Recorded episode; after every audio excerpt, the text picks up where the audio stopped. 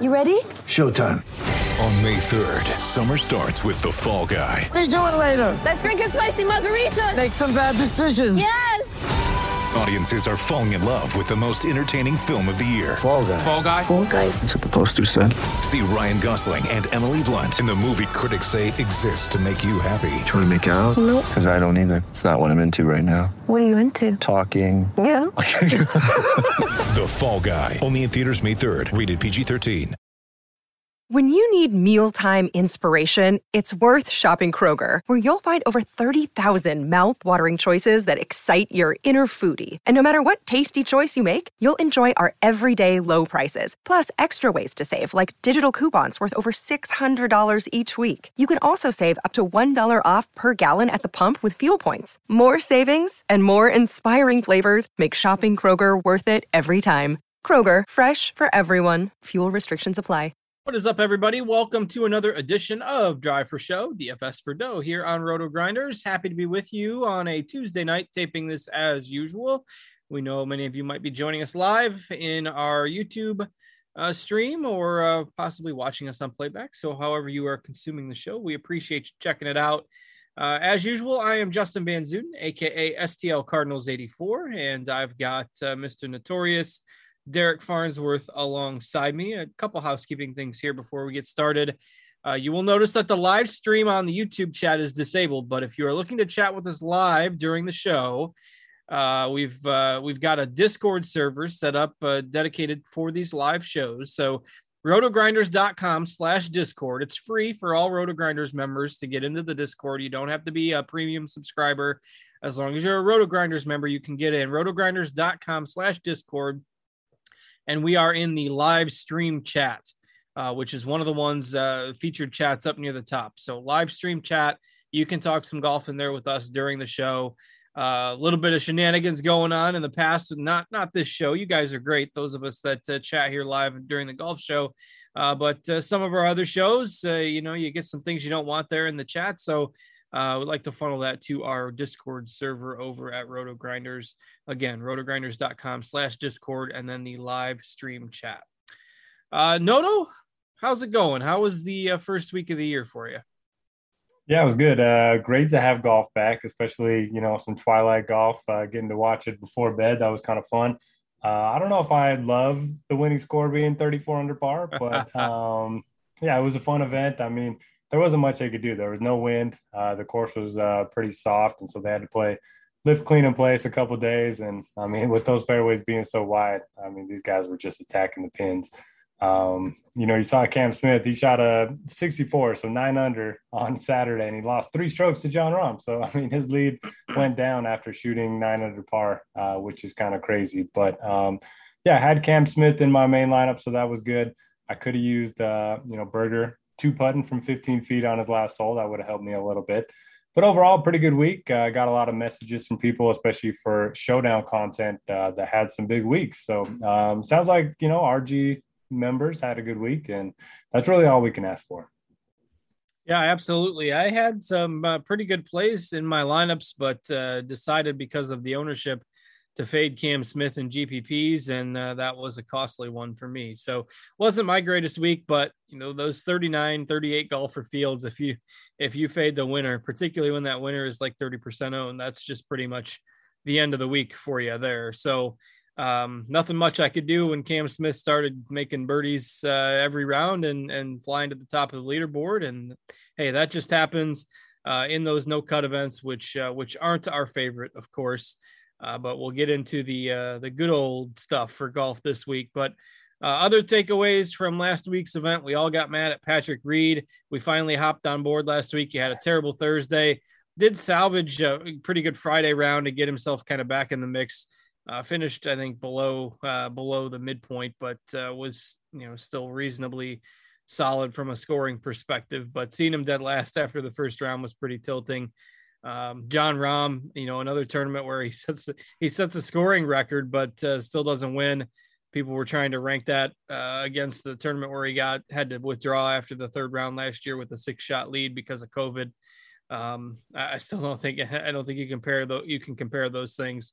I think withdrawing with a 6-shot lead at a high prestige event is still probably going to upset him a little bit more. And his comments in the media, you know, he keeps on bringing that up. So I don't think he's let that go just yet. But anything else that that caught your eye last week?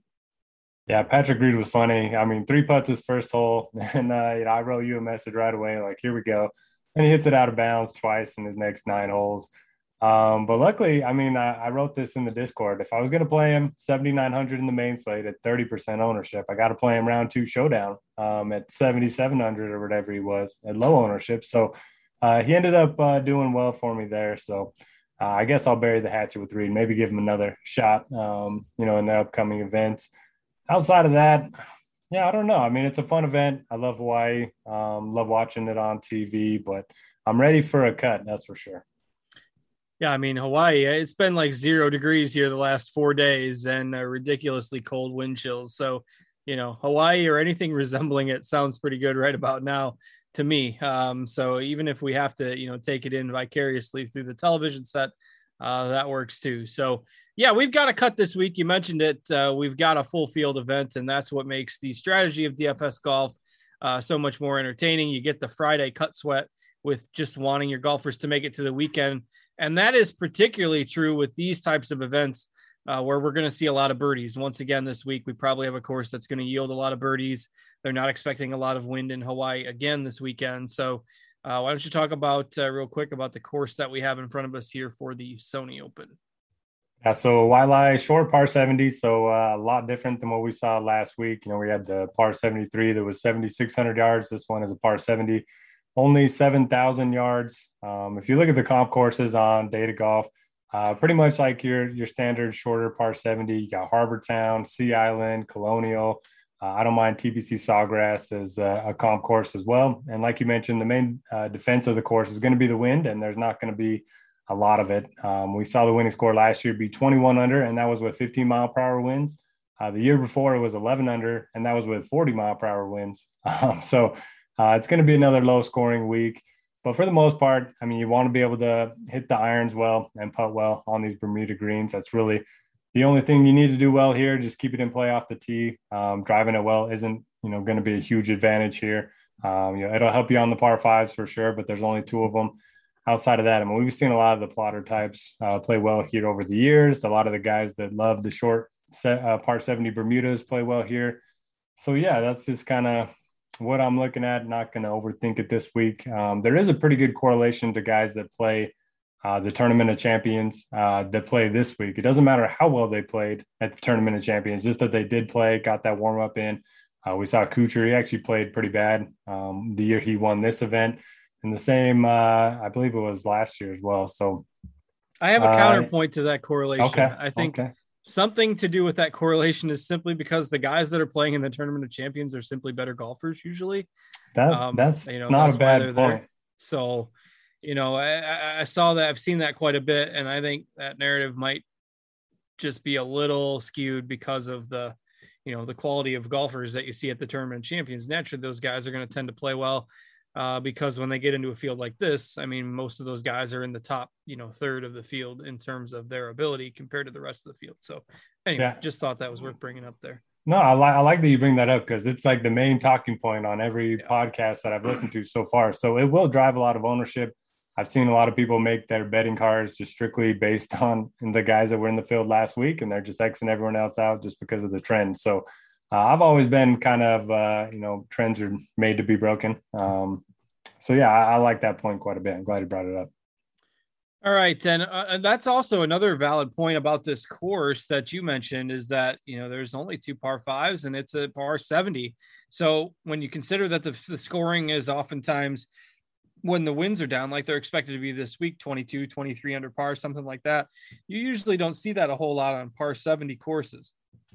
Usually you're seeing that on par 72 courses that have the four par fives. And, you know, there's some longer holes on this course that if you just looked at it on the surface from the yardage book, you wouldn't think that it would be a course that guys could dominate. Now there's not a whole lot of trouble. And when the winds are down, you know, they're still going to be able to attack the flags, but noteworthy that it's just a par 70 given all the, you know, the scoring that's done here.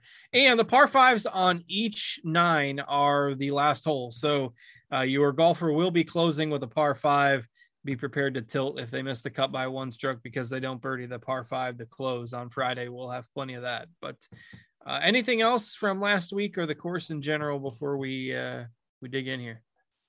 No, but when it comes to the cut sweat, yeah, if your guy's already in and you need him to stay where he's at and not anybody passing with those par fives on those last holes, you're going to be in trouble. So, yeah, it's going to be fun. The field is only 144, so not to the full, 156. So you should see 50%, maybe a little bit more, make the cut depending on, the top 65 and ties. But, yeah, it should be fun. The 66 is going to be low because that's just how it is these days. Absolutely. All right, so let's go ahead and dig in. Again, we've got our usual 5-6 golfers above 10K on DraftKings. Bryson was supposed to be in this field. He has withdrawn due to sore wrist, I believe. So Bryson is out. Make sure you don't roster him. So we're left with five golfers above 10,000. And two of them are Aussies, including last week's winner, Cam Smith. So Cam Smith at 11.2K, it's going to be sticker shock for a lot of people. I faded him last week and he won. I can't in good conscience just go back and play him now. I'm stuck. I'm committed at this point to fading him at least until he underwhelms once.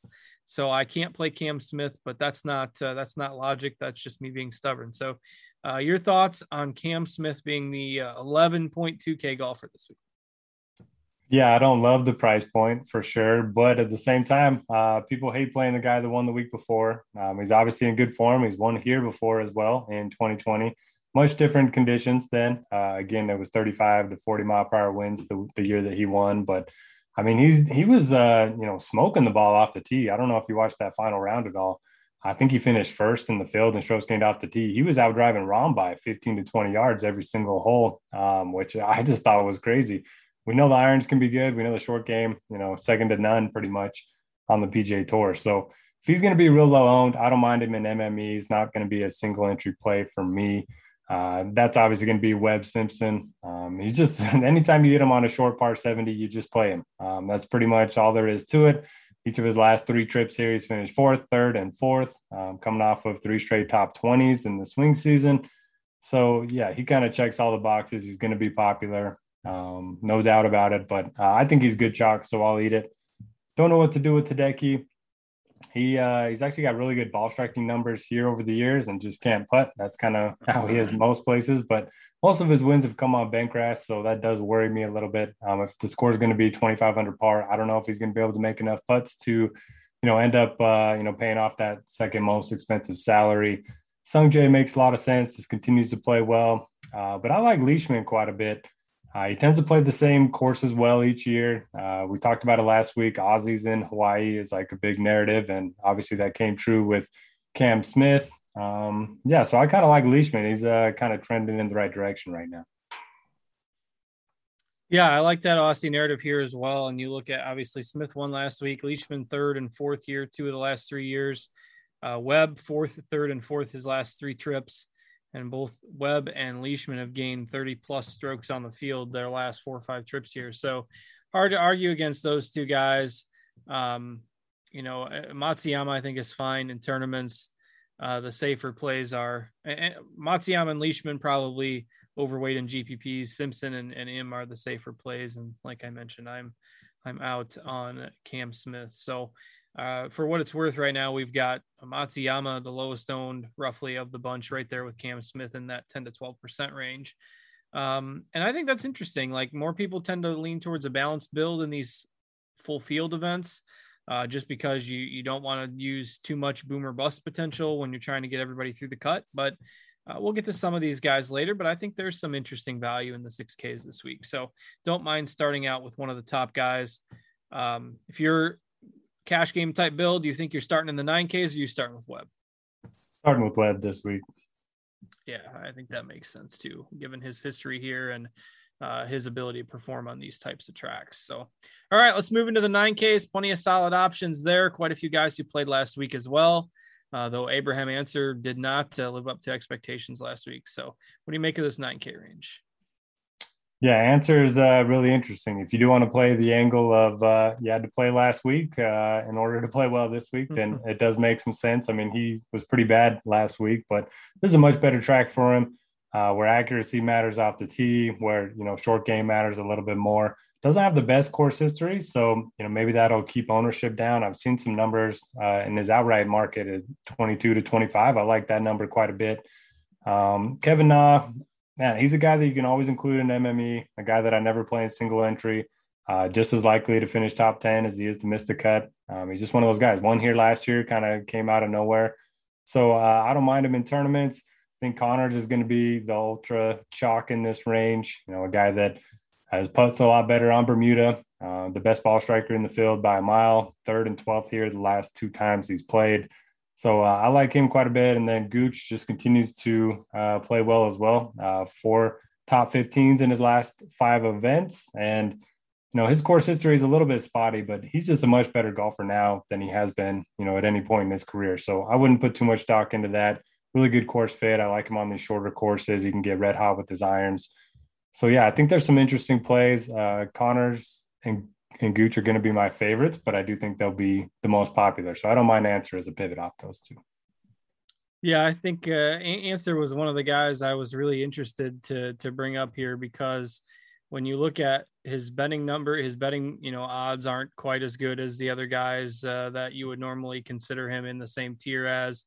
You look at last week's results, you look at his course history, there's just no reason to prioritize him. And, you know, a lot of people got burned last week. So that's going to be another factor that people are just going to shy away from it. But I mean, last week's tournament, you got to take somewhat with a grain of salt. Like 10 under, he was 10 under last week and he was third from last. Like when's the last time 10 under you get third from last in a tournament is wild. Like 13 under, 33rd place out of 38. So just one of those events where if the putts aren't falling last week, you weren't moving up the leaderboard at all. You were falling down the leaderboard with every par you made. So I'm not going to write Ancer off simply because of last week. I think his ownership will – I wouldn't be surprised. Right now we've got it at 13. I wouldn't be surprised if Ancer is owned in the single digits, you know, once everything settles on Thursday morning. So I like him in GPPs. Connors is my favorite. I wrote him up in my written content over on Roto-Grinders this week. I mean, obviously grades out well in your model numbers too. So hard to get away from Connors on the tracks where ball striking is important, and he always is going to grade out well in those types of events. And 12th and third for him too. The last two times he didn't play here last year, but 2 years ago, 12th, 3 years ago, third at this event. So hard to get away from Connors. So he's my pick. If you're just looking for the best option in here, I am warming up to Ancer in GPPs. Seems like everybody's pretty much off of Harris English, which at 9,300, I think I am as well. Any other takes on the 9K range for you? Yeah, I don't think so. More we talk about it, though. If Ancer's going to be low, I do think he's a really nice pivot. Yeah, warming up to him as we go here a little bit myself. All right, let's move into the 8Ks. You've got a slew of golfers who did play last week. If you want to take that narrative, you've got Kisner in here, and I've got last week's leaderboard up. So Kisner was tied 8th last week at 24 under. You've got Horschel in here. He was tied 23rd at 17 under. You've got Kokrak in here, who finished dead last at 7 under par. And you've got Matt Jones in here, who finished third last week and had the best round of the day on Sunday and had some really good off the tee numbers. It wasn't all putting with Matt Jones, really good off the tee numbers for Matt Jones last week. So you're just going off of last week's performance. Matt Jones seems to be the interesting guy in here that's not getting a ton of love. And then we've also got Russell Henley in the mix at 8,500 as well, who has a pretty good track record in Hawaii himself. So interesting options in here. They'll all get their share of ownership. I am liking Matt Jones in GPPs. He gained strokes every element of the game last week. He looked really impressive, and considering the strong field, I thought, you know, that was even more impressive what he was able to do. And the last 4 years here, Matt Jones has made the cut every time and top 40 every time, including 11th last year. And you got the Aussie narrative in there too, if you want to play that. So Matt Jones is my GPP play in the $8,400 to $8,900 range. Who you like in here? Yeah, don't mind the Matt Jones call. Tends to play well on these coastal tracks too. When he won earlier last year, it was in Florida. So I don't mind that one bit. Tends to putt well on Bermuda. And he's a PGA Tour record holder now. Finished 62-61 on the weekend, which was 23 under par, which is just wild. Pretty solid. That's the lowest ever on a weekend. So congrats to him. I mean, he was holing out from everywhere. I was tilted because I didn't play him in Showdown. But anyway, my favorite play here is going to be Russell Henley. Actually rates out as the third best golfer in my model in the entire field, which is kind of crazy, given the fact that, you know, he's the 14th most expensive guy on DraftKings and the 15th most expensive guy on FanDuel. But you mentioned the Hawaii angle. He's also very accurate off the tee, very good with his irons, second in this field in strokes gained approach over the last 75 rounds. T11 here last year. So he's kind of checking all the boxes for me. Similar to Webb, I think I'll just eat the chalk. Everyone else, man, Kevin Kisner, I know we kind of just throw out the stats anytime you get him on these shorter courses, but man, 8,900 and pretty high ownership doesn't feel great to me. Billy Horschel, I just haven't seen a ton from him recently. Kokrak, I like him on bomber tracks a little bit more, and he dead last in the field, like you mentioned last week. McNeely, I like him on longer courses. Maybe a little bit of Seamus Power. I do think he's interesting, a guy that doesn't have the best course history, similar to Gooch, but again, he's playing, you know, the best golf of his career. So I think you can kind of throw out that course history. And then maybe we can go back to Charles Howell, the guy that we used to play every year, you know, this time of year. He's made at least 19 straight cuts here, which is kind of crazy. That's as far back as I could see. Might have gone back even more than that. But so at least 19 straight cuts here. And in those 19 events, he's got 9 top 10 finishes. He's coming off a very bad year for sure, but he T16 his last time out. So I don't mind some check your three sticks. And I believe he made his last 3 cuts in the fall swing. So, yeah, coming around a little bit. Obviously, he's not in the prime of his career anymore, but pretty good finish to the fall swing and really hard to argue with that course history. And I was just looking at it as well. It is 20 straight cuts made here at this tournament. So, yep, you were just one year plus beyond your data set there. So 20 in a row, that's pretty tough to do at any track. I mean, at 8K, if you're guaranteed a made cut, I don't know, that's not bad. Yeah, plus he's shown some upside here and didn't finish the fall swing too bad after really, you know, we hadn't talked about him a whole lot. You probably count on one hand the number of times we talked about him last year for the most part. So I don't mind that at 8K. And ownership, I bet, will rise a bit as we get closer to Thursday. I've heard his name buzzed around a few different spots, but still not going to be super high. And I'm kind of with you. I'm not huge on Kisner or Horschel or Kokrak. So give me Henley, give me Jones, give me Howell. Those are the 3 guys I've kind of written up in this range this week myself. All right. Cam Davis is also 8K. Yeah. Any interest there? I don't have a ton, but it does look like he's going to be popular. Played well last week, a couple good finishes at this event, but yeah, I don't love him. Do you? I don't either. For what it's worth, he is paired with Howell and Seamus Power. So if you want to just follow the shot tracker around for one group throughout the afternoon, you got Howell, Cam Davis, and Seamus Power in the same group. Throw them on your leaderboard and follow the shot tracker. But no, that's not probably not a reason why we should be advocating somebody. I'm probably off of him as well, unless you're following that. He's Australian logic. Too, though, right? Or all Aussie. Yeah, you make it an all Aussie lineup or something. But I'm probably out. Yeah, maybe I'll make a all Aussie lineup. I like that. See if we got. We need a cheaper one though. Like Leishman's expensive, Jones is expensive, Cam Smith's obviously expensive, Cam Davis is 8K. Like we got to have one value Aussie in order to make the all Aussie lineup work.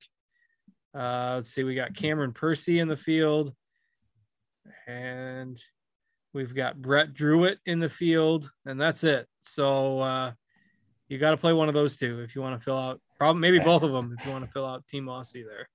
What about Sabatini? He seems to switch. He switches. He can be the wild card. Yeah, he's the Uno wild card, but whatever country you want with Sabatini. Worked for him in the Olympics. So, all right, let's go into the 7Ks here. Brendan Steele, a name you will see thrown around second and fourth year, the last 2 years. So the course history buffs will like Brendan Steele. We've seen Chris Kirk pop a few times. Joel Damon looks like he's getting some ownership.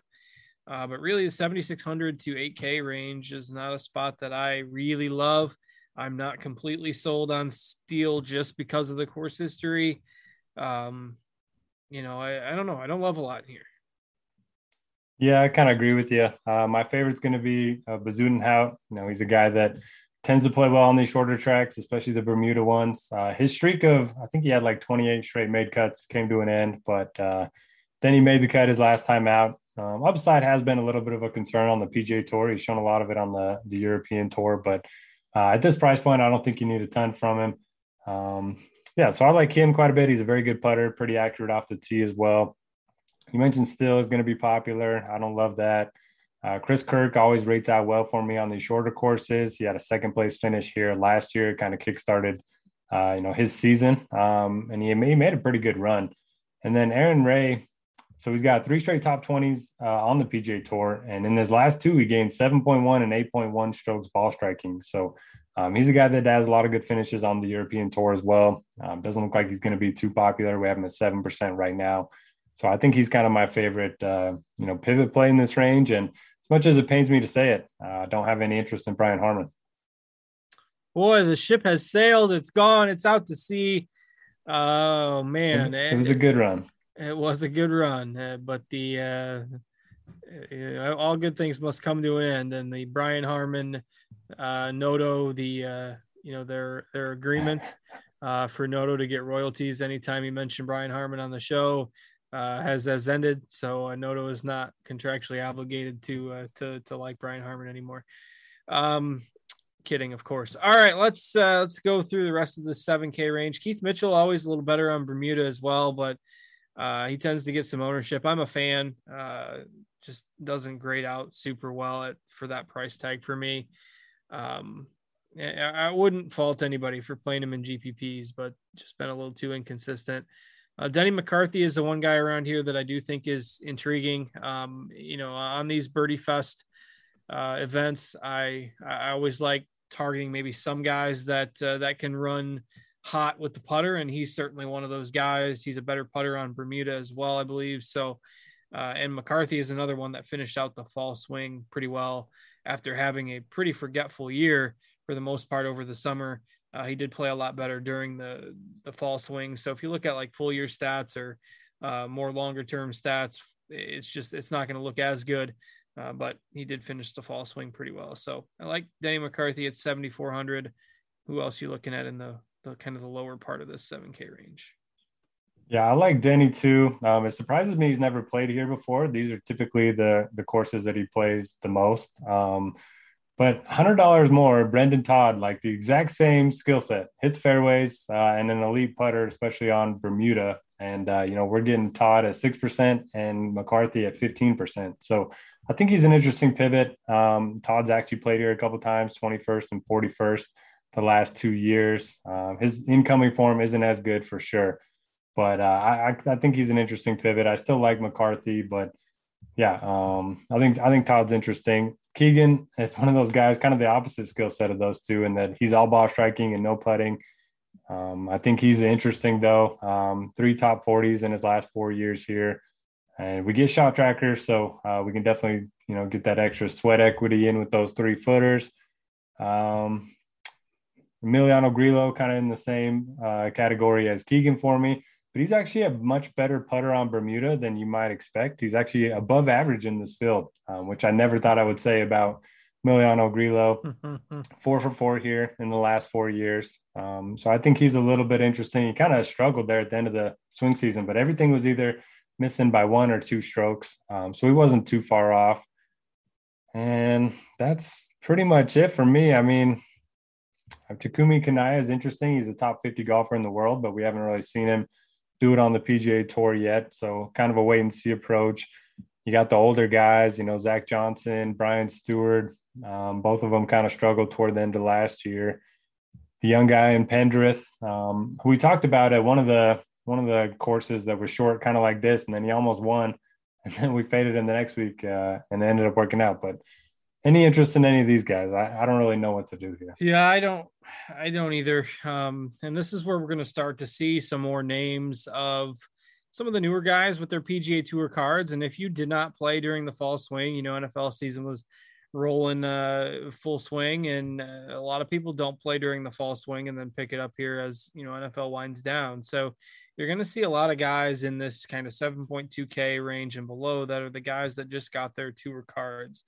The guys that kind of are in this price range would be Pendrith at 7,200, who we did see some upside from.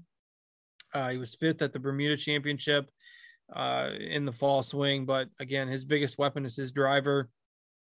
Chad Ramey at 7,100 was one of the more heralded ones, and Alex Smalley at 7K. I think when you look at kind of the fall swing results and all around game, I think Smalley is the best fit for this course at 7K of the three or four guys that I mentioned in there. So we've got him at 8% ownership. He will be one of the more popular values, but not exorbitant at 8%. So Pendrith, where he's going to rely on the driver, I don't love him here. You know, I think Smalley is the play at 7,000 if you're looking for anybody else in that range. Yeah, I like Smalley too. It seems like we play him quite often. We talk about him every time he's in the field, it seems like. And he had a really good college career. Not as much as the guy in the 6Ks that I'm going to talk about, but we'll get to him. Who, Hardy? Yes. Yeah, those two are our go-tos from the Corn Ferry Tour. So, yeah, I like Smalley. Ramey, small sample size, but he's fifth in this field to stroke gain approach, so I think they're both a little bit better course fit than Pendrith. But again, I said that one week where he almost won. So anytime you have a guy with upside, I mean, I guess you can include him in your MME player pool. If you look at the guys in this range over their measured rounds from the fall swing, Smalley is above field average in every single category: total strokes gained, tee to green, ball striking, short game, approach. Above field average in all of them. He's 7K. He's right at field average in putting, but he's 22nd in total DK scoring, and he's $7,000. You look at Hardy, he's top 60 in every category except putting, where he's right around average as well. So those are the guys, the Corn Ferry Tour graduates that just got their PGA Tour cards. Hardy's all the way down to 6,600, and Smalley's at 7K. Those are the two guys that Noto and I have kind of been a little bit partial to at times. And, you know, they faded a bit towards the end of the fall swing, but these are guys that played on the Corn Ferry Tour all year. You know, for those of you that aren't familiar, again, we might have some new viewers, the minor league version basically of the PGA Tour. These guys earned their PGA Tour cards. So obviously they wanted to play in as many events in the fall as they could to try to make some money, bigger checks, make some cuts in the weaker field events. And, you know, you're obviously going to be tired after grinding for a full year. So I think the December break will serve most of those guys well, get rid of that fatigue and be refreshed and ready to go for a new year. So I'm on Smalley. I'm on Hardy. I like those guys the best. As we kind of cover that range in between 6,700 and 7K, is there anybody else that might stand out for you in there? So a guy named Max McGreevy is rating out well for me. Don't have a large sample on him. A couple top 20s on the PGA Tour back-to-back at the RSM and the Houston. So another one of those Corn Ferry Tour guys. He doesn't have nearly as high of a cut rate as some of the other names that we've mentioned, especially in Hardy and Smalley and Ramey, but he does have some upside. So his top 10% rate over the last 14 months is 22%. So that's not bad, even on the Corn Ferry Tour. So maybe include him in your player pool. Sabatini's interesting. He plays this. I went back 20 years or 19 years as far as my data goes. And he's played in pretty much every single one of them. A lot of made cuts in there. And if you look at his last seven events on the PGA Tour, 5 missed cuts, a T3 and a T10. So you get some upside with Sabatini. Don't mind looking to him. Hayden Buckley, another guy, Corn Ferry Tour, that we're dealing with a very small data sample here, but rates out pretty well. Pretty good putter, especially on Bermuda. Pretty good ball striker as well. Top 20 in this field in both off the tee and on approach. So I'll have a little bit of him. And then... yeah, that's pretty much it for me. Do you have any other punts before we get down to the really ugly guys. Yeah, Buckley was the other guy I think is interesting. I feel like there's one more name. Jaeger? That I wanted to bring up, but now I can't find him. Scrolling through here. Oh, Scotty G's in the field. Our golfer get to know a random golfer of the week. Scott Gutschewski's in the field this week. Nice to see him back in there. No, I don't think so. Yeah, I kind of looked at Roger Sloan a little bit, but nothing special there. Mark Hubbard, maybe. I mean, if you look at just the numbers and guys that are pretty safe to make the cut, Hubbard's not a bad play, but I'm going to play Hardy over him. So I don't have too much else. You got anybody else? Yeah, I've heard Hubbard's name quite a bit too. So he might end up being the popular play that everyone looks to for safety. In terms of my model, Andrew Novak and Austin Smotherman, who I'm not going to lie, don't know much about either of them. But I want to give a shout out. Brent Grant's in the field. I don't know if you remember him from the Outlaw Tour. So yeah, I'm hoping he can make the cut. Who? Brent Grant. First names. Grant, there he is. Interesting. I don't remember him from the Outlaw Tour for some reason. I double checked with Sky, who was my Outlaw Tour buddy. Outlaw Tour compatriot. No, I'm not saying I don't believe you. I just don't remember him. Yeah. All right. He was a birdie streak machine on the Outlaw Tour. So. Well, considering he made it to the PGA Tour, he must have been doing something right there. He got in with a sponsor invite. He did. Well, I think. He's golfing with Chase Seifert, who has been a thing in the past, and also with Davis Riley, correction, they're on the back nine. Brent Grant is with Andrew Novak and Ben Coles. So there you go. The Novak and Grant, a couple guys you mentioned there as potential punts. I wouldn't probably play Grant in DFS. I'm not saying that you're recommending him, but we're rooting for him. All right. I don't think I have anybody else. It gets pretty thin down there below 6,500. Gregorius the Wise in chat. He can bet in New York. So, I wish I was in New York. Any winners you have for him? Free.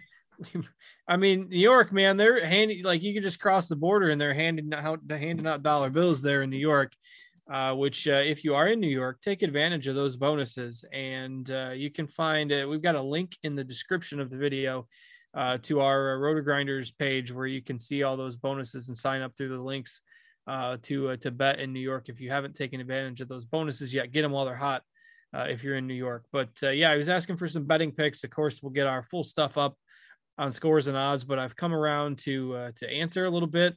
And I like Matt Jones this week. I don't know. I just got a feeling about Matt Jones. You can get pretty good odds on him as well, or maybe just bet him to top 10 or something. But Webb and Matt Jones and Ancer are three guys I'm looking at this week.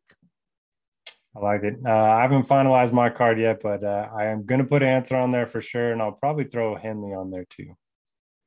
Yeah, Henley always good for some upside as well. And again, if you're wondering where the chat was throughout the show, make a note so you can find us next week. Rotogrinders.com/Discord, free Discord server for Roto-Grinders members.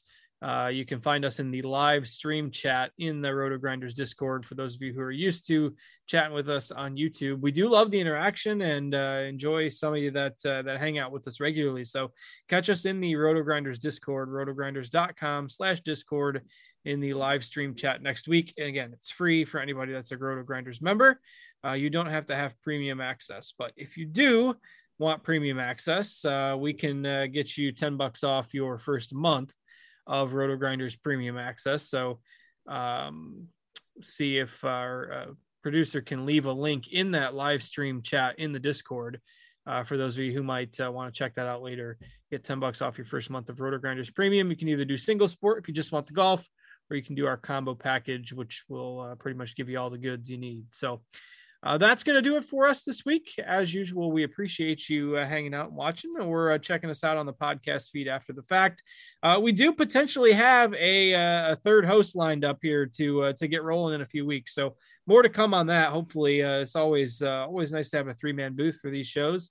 to get three different perspectives on the golf tournaments each week. So fingers crossed that we can get that rolling in a few weeks as, you know, major season comes around the corner these days pretty quickly. So Noto, anything else before we get out of here? Yeah, I'm excited for the potential third. So we'll tease that for a couple weeks, see if we can get him on. But yeah, good luck, everybody. We're always around to answer any questions. And yeah, we got lots of good content on Roto-Grinders. We got the survey, the rankings, the articles, pretty much anything you could need for this week. So good luck, everybody. All right. Thanks, everybody, for watching as usual. And we'll catch you back here next week. Same time, same place. Have a great week, everybody. Good luck with your golf picks and bets. And we'll see you next week.